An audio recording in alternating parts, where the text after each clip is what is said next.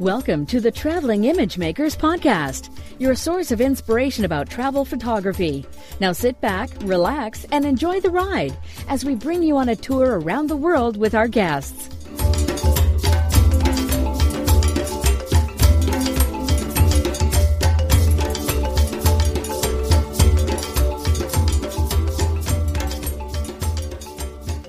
Welcome to episode one hundred six of the Traveling Image Makers podcast with your host, Hugo Che.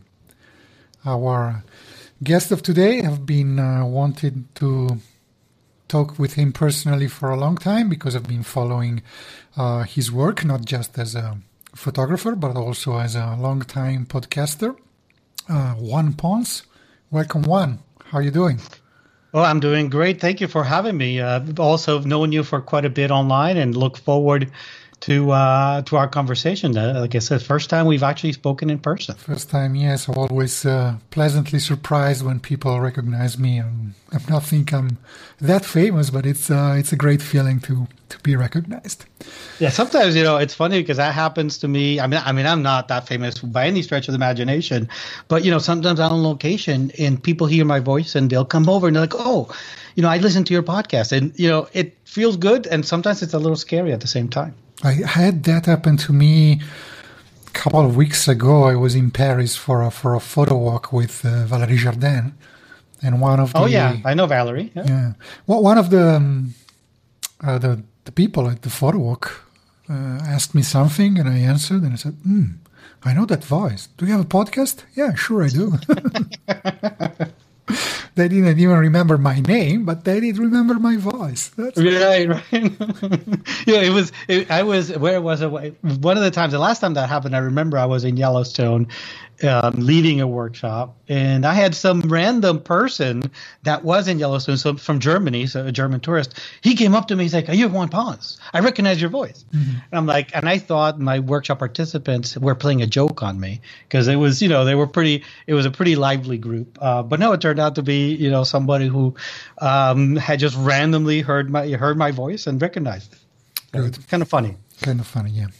Uh, so I'll just give um, give our audience a little uh, introduction to Juan Pons. Who is Juan Pons? Um, you were born in uh, Puerto Rico, and uh, you are a nature and wildlife photographer. So today we will be talking about traveling to faraway places where nature and wildlife abound. Um, your passion is uh, photographing our world's magnificent wildlife and natural features. You're a strong supporter of wildlife and natural habitat conservation and a member of several conservation organizations.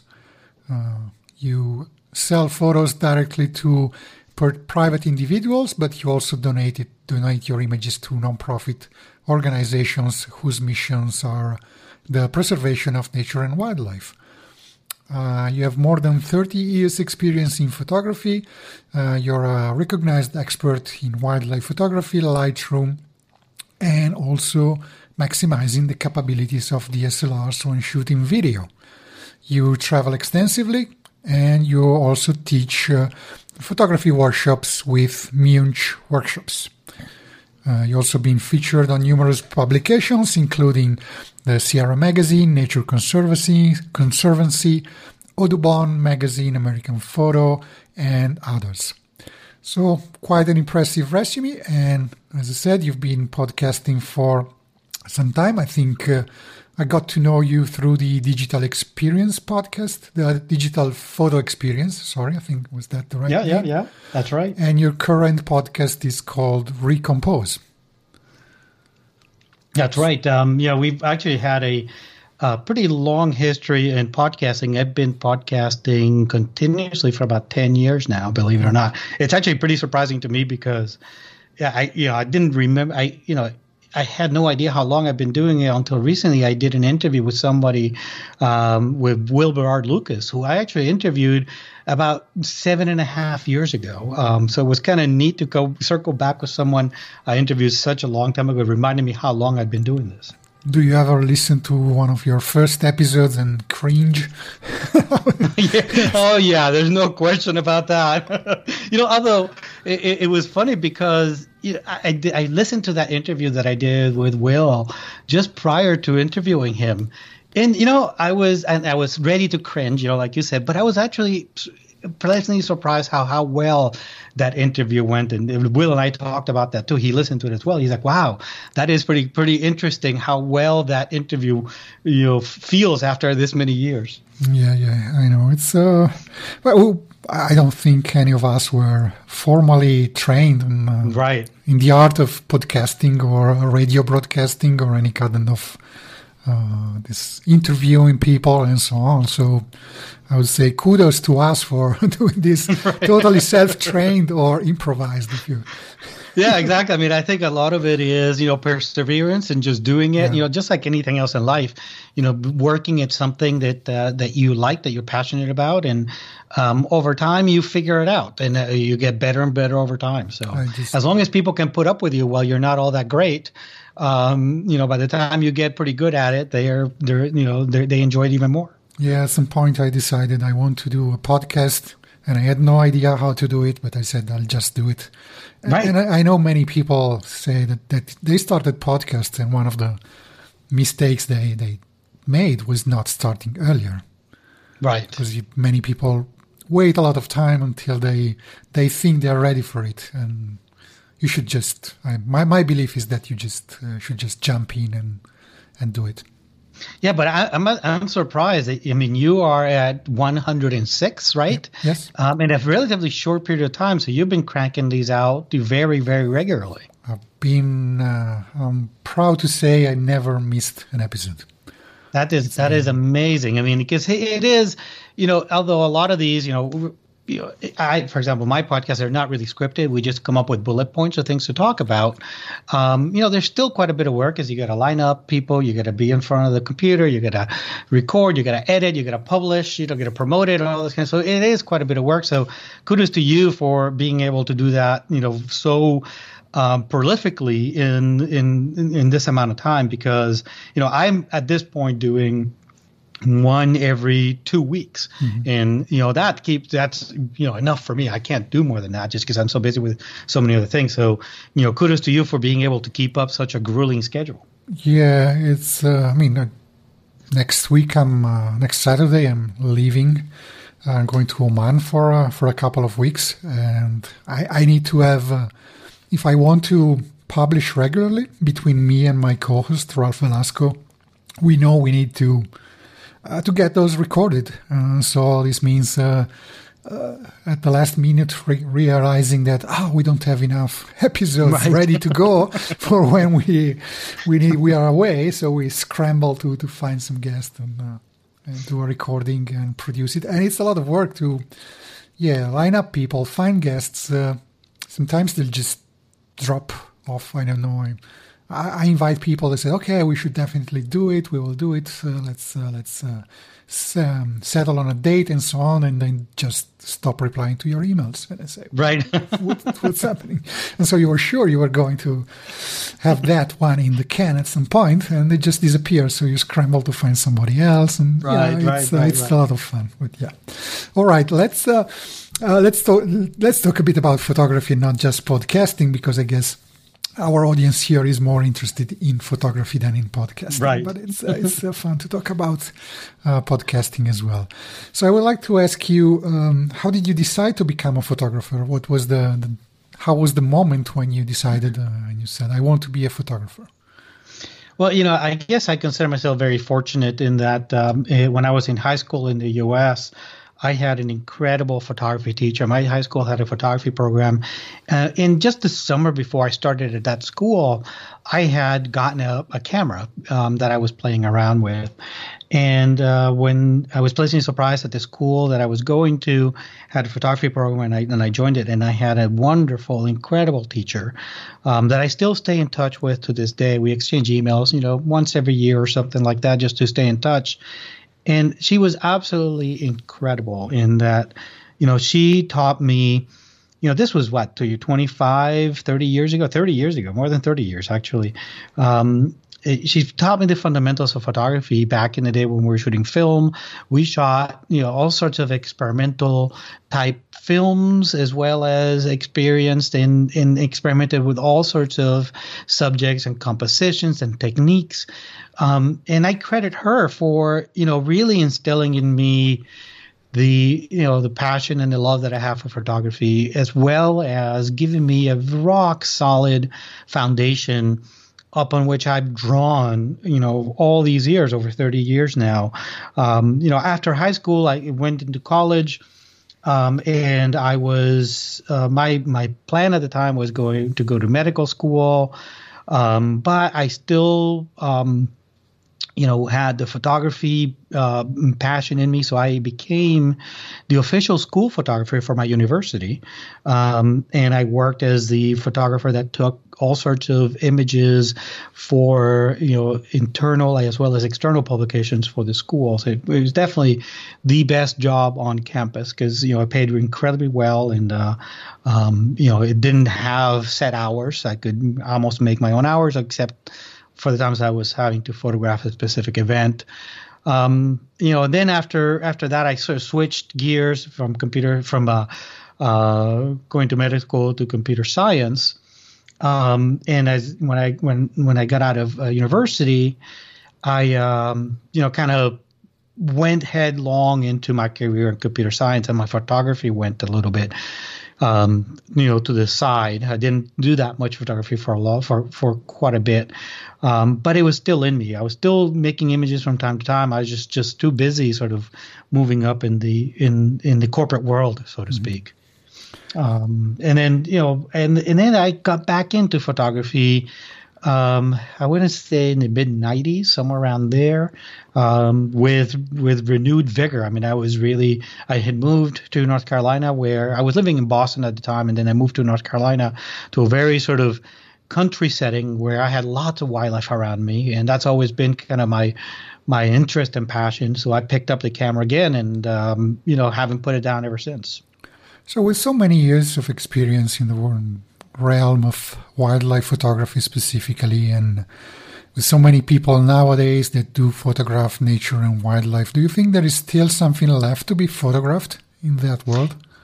I think so. I mean, the there's lots of things that we still haven't experienced. There's a lot of places that are, you know, seldom seen or seldom explored. Um, but even that, you know, one of the things when I give talks about photography, wildlife photography, you know, I tell people that I consider myself incredibly fortunate that I get to go to some of the world's most amazing locations to make incredible images. But at the same time, I like to photograph around my house, you know, the areas around my the place where I live, because um, I can witness and see these locations, you know, much more often under different light conditions and under different weather conditions and under, you know, different times of the year, different um, breeding cycles for the animals. So, you know, those are the places where oftentimes you can make images that are truly unique of a specific location that could be near you that people don't even, you know, had no idea these things were around you, because you get to spend the, more time in visiting these places more often than you would some of these exotic locations. Um, but yeah, I mean, so there are lots of different things that you can photograph. A lot of, you know, for example, one of the things I love to photograph, and I don't show as much online or sell these, I love photographing insects and, rep- and reptiles and amphibians, um, small creatures.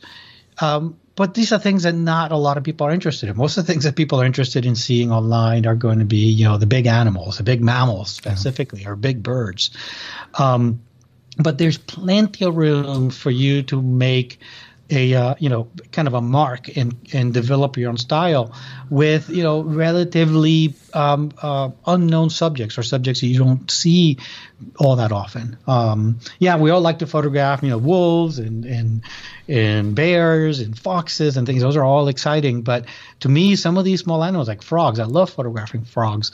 You can make um, uh, images that are kind of unique and not very often seen, and there's still lots of places in the world that um, are very seldomly photographed that you can that you can visit if you have the means to do that and make some incredible images that have rarely been seen. Yeah, and you live in Maine, if I'm right. Right, I yeah. currently live in Maine now, which actually there's quite a bit of wildlife up yeah. here, and uh, very Out of the United States, um, in the lower forty-eight, not including Alaska, Maine has the largest um, forest, continuous forest in in the United States. So lots of lots of wood, lots of critters, lots of animals, lots of landscapes. Yeah. So what I wanted to say is that you have quite a a bit of wilderness around you, forests and so on. Uh, you might be easy for you to. to find wildlife even at close distance from your home. Uh, I live in Central Europe. It's a very uh, heavily populated, industrialized area of the world. But right. still, uh, even close to here, uh, it's possible without without traveling. I mean, I, I I don't shoot wildlife, but I've had deer and boar cross the road while I was driving or cycling. Mm-hmm. I, Birds are everywhere. I mean, I wouldn't be able to tell an eagle from a sparrow, but I, I guess if somebody was into bird photography could find.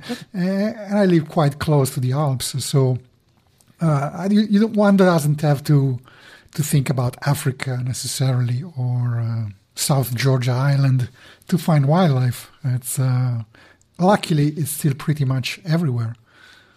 Right. I mean, and, you know, yeah, you're not going to find, you know, a wolf, you know, necessarily, or a bison, or uh, no. a bear in, in New York City, let's say, or in a, in a big populated area, even though sometimes you do.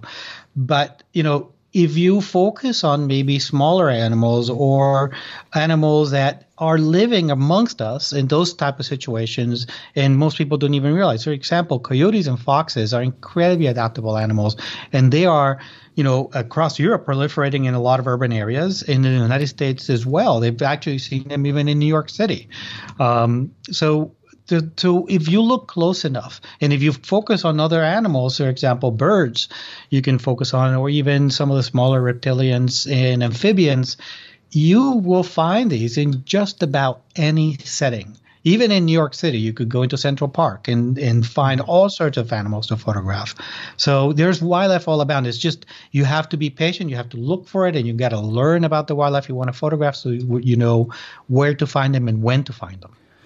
I said that luckily we can still find wildlife pretty much everywhere, but well, we know very well that uh, humans are encroaching on uh, natural spaces and so on, and uh, the, the issue of conservation that I, I also mentioned when I was uh, uh, mentioning your bio is something that is very present and dear to you, I assume. Um, so I, I would like to ask, uh, do you think that photograph- photography can help the conservation effort, or is there a risk that by discovering all those new and beautiful locations we are attracting crowds and doing nature a disservice? How can we say, strike a balance here? Well, yeah, and you're absolutely right. And it's true on both counts in that I think photography can can help conservation efforts by uh, um, shining a light on e- either specific habitats or specific species that may be in danger uh, or may be threatened, and bring attention to those places. Um, but it can also serve as a negative, um, it can serve a negative effect, like you mentioned, by attracting people. So you have to be careful how you approach these locations based on, and the, or these subjects based on, you know, where they are, what, how vulnerable they are, how likely they are to be, um, you know, threatened. But I think even more important is, you know, us as wildlife photographers, we need to be stewards for these subjects, for these animals, for these for these places. Oftentimes, you know, I and I witness this quite often, where photographers are so eager to make an image that they don't consider the welfare or the, of their subject. Um, and I think that, to me, you know, that is something that we as photographers, as wildlife photographers, need to pay, pay a lot of attention to, because we are setting an example. Um, and you will find oftentimes other types of people that are trying to enjoy that wildlife that may have a negative uh, conception of photographers, because, you know, you know, one rotten apple can ruin it for a lot of us. So as photographers, I think we need to be very conscientious of our actions, make sure that we're always putting the welfare of our subjects, whether it's an animal or an environment, forefront. Oftentimes, you know, if I'm photographing in a sensitive location, which I've been fortunate to do that through uh, uh, some of the conservation organizations I've worked with in the past. Um, they've given me access to places that were sensitive, um, and they didn't want to attract a lot of attention. You know, I make sure that I don't necessarily disclose the locations that I remove, for example, G P S information from the images that I post online, even though I post, you know, I, when I upload images online, I leave all the information that, you know, the, the X I F information that's been captured. The only thing that I typically remove from those sensitive areas is going to be location information. And, and when people ask me, where was this taken? You know, I'll tell them, you know, Uh, you know, that I can't give disclose specific locations when when those are sensitive. But I think that if we are all aware of what you know what our presence um, you know, ha- effect what effect it has on our subjects, and we do our best to try to mitigate those, that's the best thing that we can do, is you know try to respect and put the welfare of our subjects first and foremost above any image that you could ever make. Absolutely. So we said, are you? We mentioned beautiful locations, but what are your favorite ones? Assuming you can reveal them in this case, at least some of the ones that you can disclose. Yeah, no, I mean, it, it, yes, there are lots of locations that um, I'm fortunate, like I said earlier, that I get to travel quite a bit all over the world. As a matter of fact, when this podcast goes on air, I'm going to be in Antarctica. Um, so I do get to travel quite a bit, but, you know, no matter where I go, there are a few places that really um, uh, uh, uh, I, I never get tired of, that I'm always looking forward to going back to. And my f- absolute favorite location to go is uh, Yellowstone National Park in the United States. It is by far the most beautiful um, uh, location that I've been to, in that you can – Not, not just beautiful, but productive as well, in that you can make incredible landscape work as well as incredible wildlife images um, within a relatively small area, especially if you know it or you go with someone that knows the area really well. I've been running um, – I've been going there for many, many years. I've been running workshops in Yellowstone for over ten years um, continuously, especially in the winter, being my favorite location, my favorite win- my favorite season to be in Yellowstone. Um Uh, and I'm fortunate enough to go there for two or three weeks every year in the winter. Um, I, I love going to Alaska, different places in Alaska. Part of Alaska, or part of the attraction of Alaska, is that it is a, a wild, quote unquote, undiscovered country, if you will, in that there are so many wild places out there. Yes, they've been seen and visited by other people, but you, I can go to locations in Alaska where I'll be the only photographer for hundreds of miles around and be able to make some incredible images of some some creatures like muskox, which are one of my ultimate favorite um, animals to photograph. I would like to do a little bit of gear talk here, because many people say that gear doesn't matter, but I probably wildlife is one of those uh, genres where having that appropriate or good gear is important. Yes. Um, at least for uh, subjects like birds that are maybe small and you cannot get really close. That's uh, that, that's important. So I would like to ask, what's in your bag nowadays? What kind of uh, equipment do you shoot with?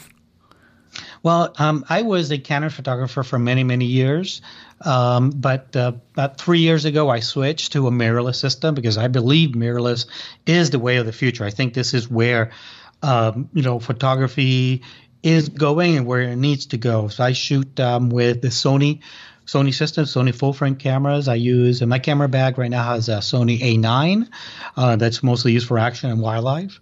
Um, I have a, a A seven Um, R Mark two. I'm awaiting the Mark three to arrive in my mailbox any day now. Um, and, you know, these cameras have become so good and uh, so incredibly uh, adept at helping us photographers make great images that, um, you know, in a way, some of these challenging photography um, opportunities are getting easier and easier to do. But um, you know, they still require skill. They still require know-how. You still need to understand your subjects. You still need to know where to find your subjects. So although the gear is getting better and better every year, every year um, there's still no substitute for skill. So, you know, when people say that the equipment doesn't matter, They're they're right to a certain extent, but you know, good equipment certainly helps and uh, and ch- improves your chances of making great imagery for sure. Right. But you know, the the mirrorless. I mean, you should mirrorless as well. I think mirrorless is the way forward. I mean, just like to me, the, the advantages of digital over film were the fact that you had an immediacy in looking at your results. You didn't have to wait for your film to be developed, you know, uh, uh, uh, to see what settings and um, what you got from that particular location. In a way, mirrorless is the same compared to a D S L R in that I can see the image and I can make adjustments to my image while I'm looking through the viewfinder. I don't have to wait until I capture and chimp on the back of the camera to see what I've captured. I can see that through the viewfinder. I can see my histogram through the viewfinder and make adjustments and make sure that my exposure is correct even before I press that shutter. Same thing with autofocus. Um, I can actually see what parts of my image by by using focus peaking are in focus very easily by looking at the viewfinder. So just like digital improved and made the process easier for people compared to film, you know, it, I I feel is the same thing for, for mirrorless. True. Uh, as you said, I shoot mirrorless myself. I shoot Fujifilm these days. And I'm a member of several online forums or Facebook groups dedicated to the Fujifilm X system. And I w- was thinking that if I had a, a cent for every time I heard people say that mirrorless cameras are not good enough for wildlife, I would probably have enough money to join one of your next workshops. Right, right, right. uh, so I guess we can we can tell those people that uh, you, you can shoot, do great wildlife work even with mirrorless cameras. And I know with, with Fuji probably um, the system is not as uh, in terms of lenses is not as complete as it uh, could be. I think the longest uh, probably the most suitable for a certain kind of wildlife on the X system is the one hundred to four hundred millimeters, right? Uh, and of course you have the crop factor, which gets you even closer, and then you have the focal length multiplier. So yeah, you have one long zoom. Uh, probably there's uh, to be really mature in that field uh, that they need more lenses, but I mean with that lens you can probably can do great work. Yeah, I mean there's no question about it. It used to be that um, you know I would shoot. My, my most used lens was a five hundred millimeter, right, for wildlife. That used to be the case for many, many years. But nowadays I'm finding that my one hundred to four hundred ends up being a much better um, or much more used than my five hundred for a number of reasons. The quality of these lenses has improved tremendously in the past even five years. Uh, the quality that we're seeing from these latest and greatest zoom lenses from different manufacturers is just outstanding compared to what we were seeing before. Even, you know, performing very, very well with teleconverters and having the portability of a smaller system versus a larger system makes it that much likely that you're going to get great images because you're not um, uh, uh, uh, you know, dealing with large, heavy um, equipment out there. For me, you know, the three things that you're looking for when you're looking for uh, wildlife photography from an equipment perspective is going to be reach. You know, we talked about, you know, we just talked about lenses and and what you can use. Again, the one hundred to four hundred being uh, today one of the most used lenses that I use for wildlife. Then the next thing is going to be, you know, autofocus. Um, how good is the autofocus on the camera? And we're seeing, yeah, it was true at one point that most of the mirrorless systems, autofocus systems, were not all that great, um, and they were not, they couldn't keep up with uh, a lot of the wildlife. But you know what? That was the same case with D S L Rs not that long ago. Um, But nowadays, the mirrorless, you know, even are beating the D S L Rs. You, for example, the A nine camera that I'm using, you know, has a, a better autofocus system than any other camera that's out there. Yeah, that And that's my subjective opinion, but it's also been the opinion of many people who've done testing on the camera as well, is it's just that much better. Then the last thing that the mirrorless cameras had challenges with was the response times, or, you know, how fast um, the cameras could uh, adapt to a particular situation, especially on the viewfinder, the electronic viewfinders. The electronic viewfinders for a long time had a lag to them that made them very difficult to use for fast-moving subjects like wildlife. Um, but that is also largely uh, been uh, uh, improved upon. So most of these cameras nowadays have very good and very responsive uh, viewfinders, electronic viewfinders. So that is another issue that that is no longer really uh, a concern in, in most cases. Yes, these were all issues at one point with mirrorless, but guess what? The same thing happened when we switched from film over to digital. The first digital camera systems, people complained about the autofocus system, the responsiveness of the camera. They were not fast enough to shoot wildlife. They couldn't do enough fast. They didn't have enough fast frame rates. And guess what?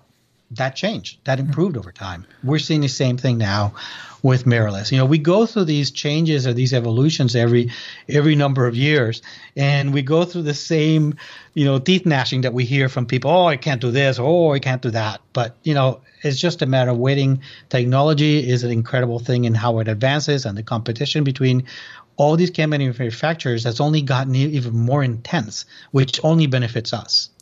Probably one of the areas in which a mirrorless system can have an edge is, uh, I've been just thinking, I mean, just tell me if I'm completely wrong about this, but at night, through a, an optical viewfinder, a D S L R viewfinder, you would not see much. With uh, an E V F, an electronic viewfinder, where the gain of the viewfinder can be brought up, you would be able to see quite well at night. You might get a grainy, a bit laggy picture, but it's still better than nothing.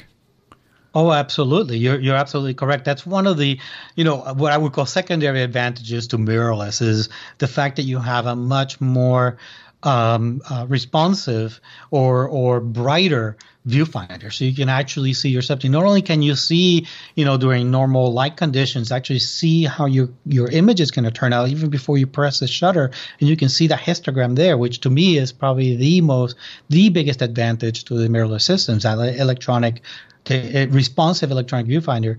But the fact that you mentioned, you can see even when it's much darker, it's absolutely a huge advantage. I can compose um, uh, landscapes at night easily with my um, mirrorless camera that would have been really hard to do, or would have been at least trial and error with D S L Rs. Yep. Okay, so aside from the gear, which is an important part of the of the equation here in getting great wildlife photo, but as we said, the, the most important piece of equipment one can have is it his own, our own eyes and, and brains, I think. So, uh, leaving gear aside from the moment, for a moment, how can mm-hmm. uh, one make really compelling wildlife photos that stand out from the rest? Well, I, you know, the, the, the number one answer that I give to that question is understanding your subjects, knowing your subjects, understanding, um, you know, the preferred environments from for your subjects, the prefer the their behaviors, what's unique about them. Understanding your subjects is going to allow you to position yourself um, to making at making the best images you can that show your subject in their best um, uh, uh, environment, or in their best pose, or in their best behavior out there. Yes, we sometimes get lucky, you know, including myself, and able to make images of a subject I may not know all that well. But I can tell you that if you understand your subject, and you study your subjects, and you understand their behavior, their mating, their their their um uh, their preferred habitats, and what kind of food they like to eat, you are not only going to position yourselves in the best locations to photograph those animals, but you're going to be able to anticipate and capture those moments that makes that bison a bison, or that um, bighorn sheep a bighorn sheep, because you'll be able to demonstrate a particular behavior that may be um, particular to that one subject.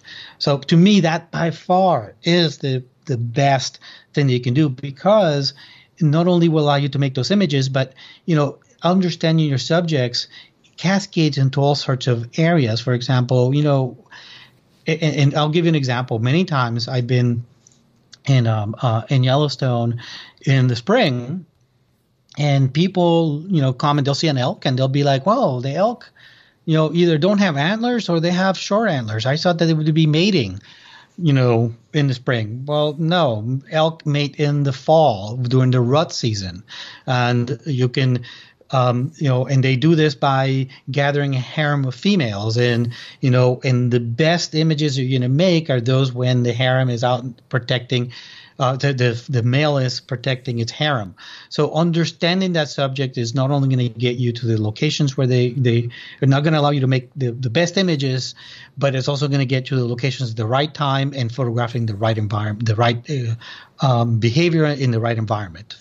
So aside from uh, knowledge and preparedness, I would say, what are the other qualities that are essential to being a successful wildlife photographer? Can I maybe try to name one?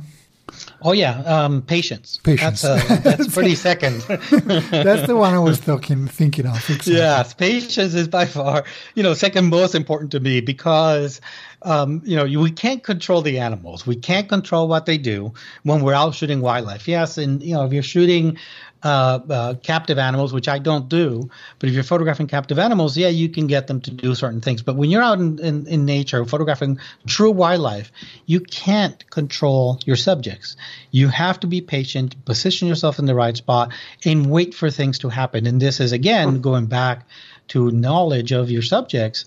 You know, you can anticipate what an animal is going to do as you get to know them over time more and more. So patience is by far, um, you know, the second most important in, in my book. Um, and then the third, which is kind of related to patience, is your tolerance for discomfort. Oh, yeah. Um, because oftentimes, I mean, I've been known to be in a, in a, in a, in a blind or a hide, you know, in very, very warm weather for a half a day where I'm drinking gallons and gallons of water to make an image. Um, you, you, because that's the situation where I found, for example, a um, a fox den that I wanted to photograph the kits playing around. So in order for me to photograph them in their environment and um, uh, in a natural environment behaving as they normally would, I had to sit in this tent for about four or five hours for them to get used to me being there and for them to forget that I was there.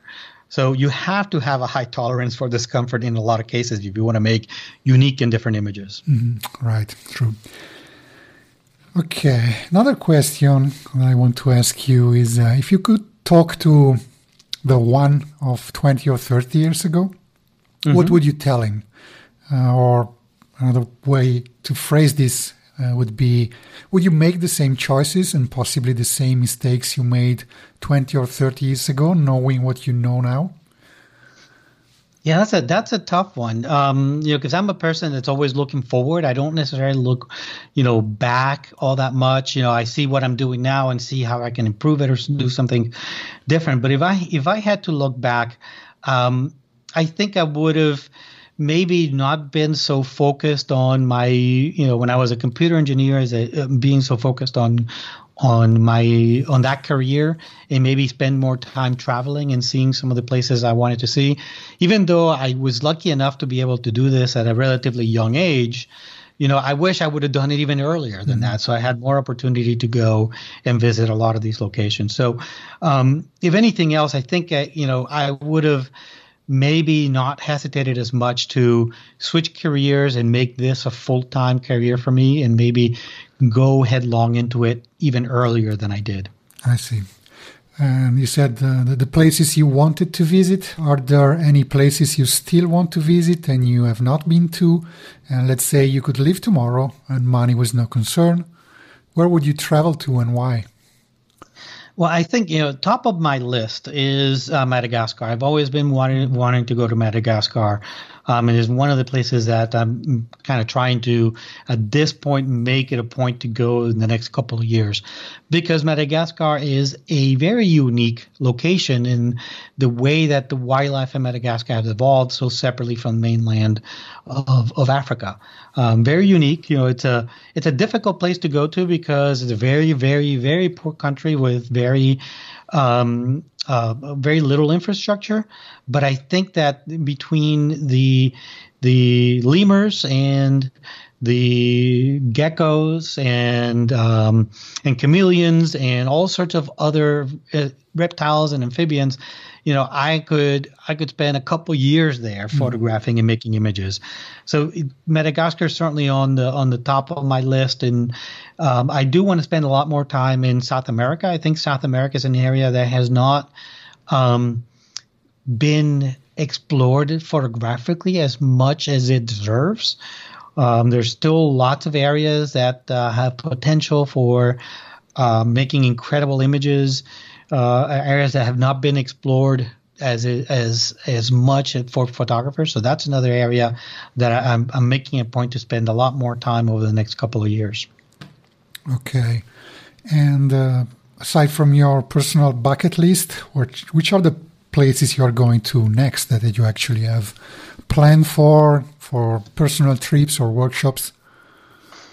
Yeah, well, I'm like I mentioned earlier, I'm about to, when this uh, podcast comes out, I'm going to be in Antarctica, and then I'm going to spend some time in Patagonia, um, in Argentina for uh, a little while.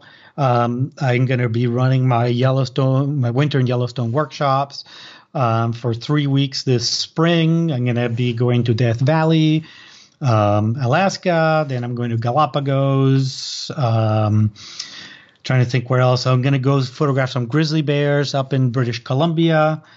Um, and trying to think what else. Uh, I'm going to be going up to Glacier and Yellowstone again in the fall.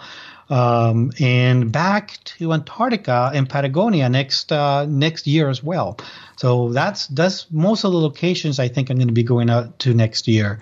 Um, after that, I'm going to be heading out to Sri Lanka and Costa Rica, um, as well as um, a, a couple more places in Alaska, and uh, a few more places that uh, are still kind of a, a surprise, if you will. Okay. Any any particular workshop for which there are still spots left and people might make up their mind about going soon before they they sells out? Yeah, you know, it's interesting. This is a um, uh, a a blessing and a curse at the same time. You know, we we are very fortunate in that our trips sell out uh, relatively fast. Um, so we, you know, a lot of these trips for the are, are kind of being sold out very, very quickly.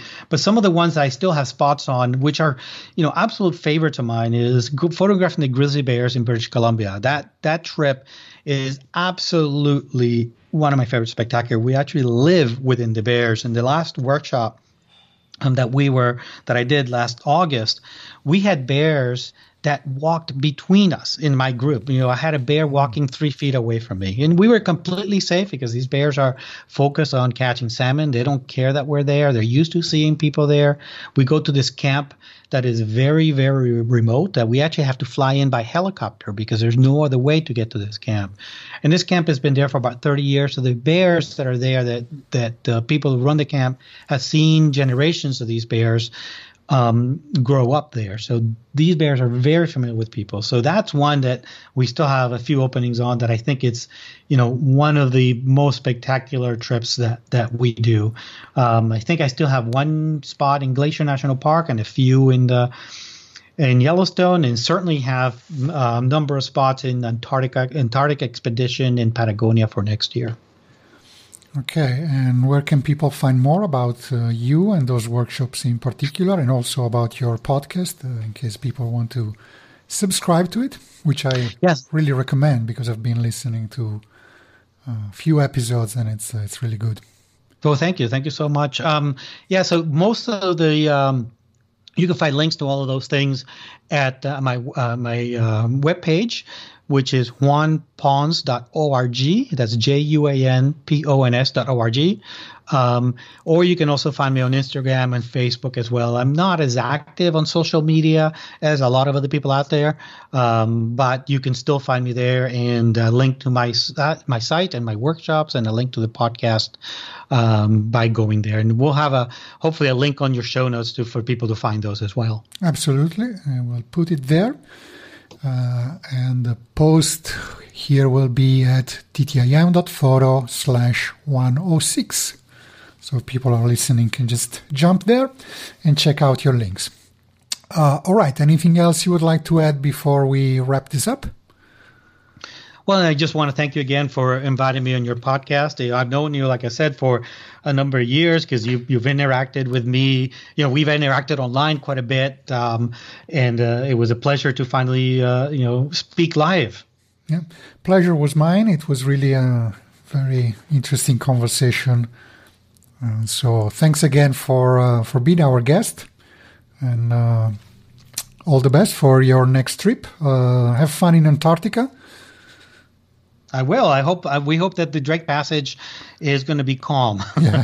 That's what I'm hoping for, because you know it can be very, very rough, um, mm. or it can be very, very calm. So I'm, I'm looking forward for it to being very calm. That's going to be summer, but you know, you never know, right? Right, you never that's, know. That's yeah. not the kind of place where you can count on summer to be the sea to be quiet, I guess. Exactly. Exactly. All right. Thank you very much again. Goodbye. Take care.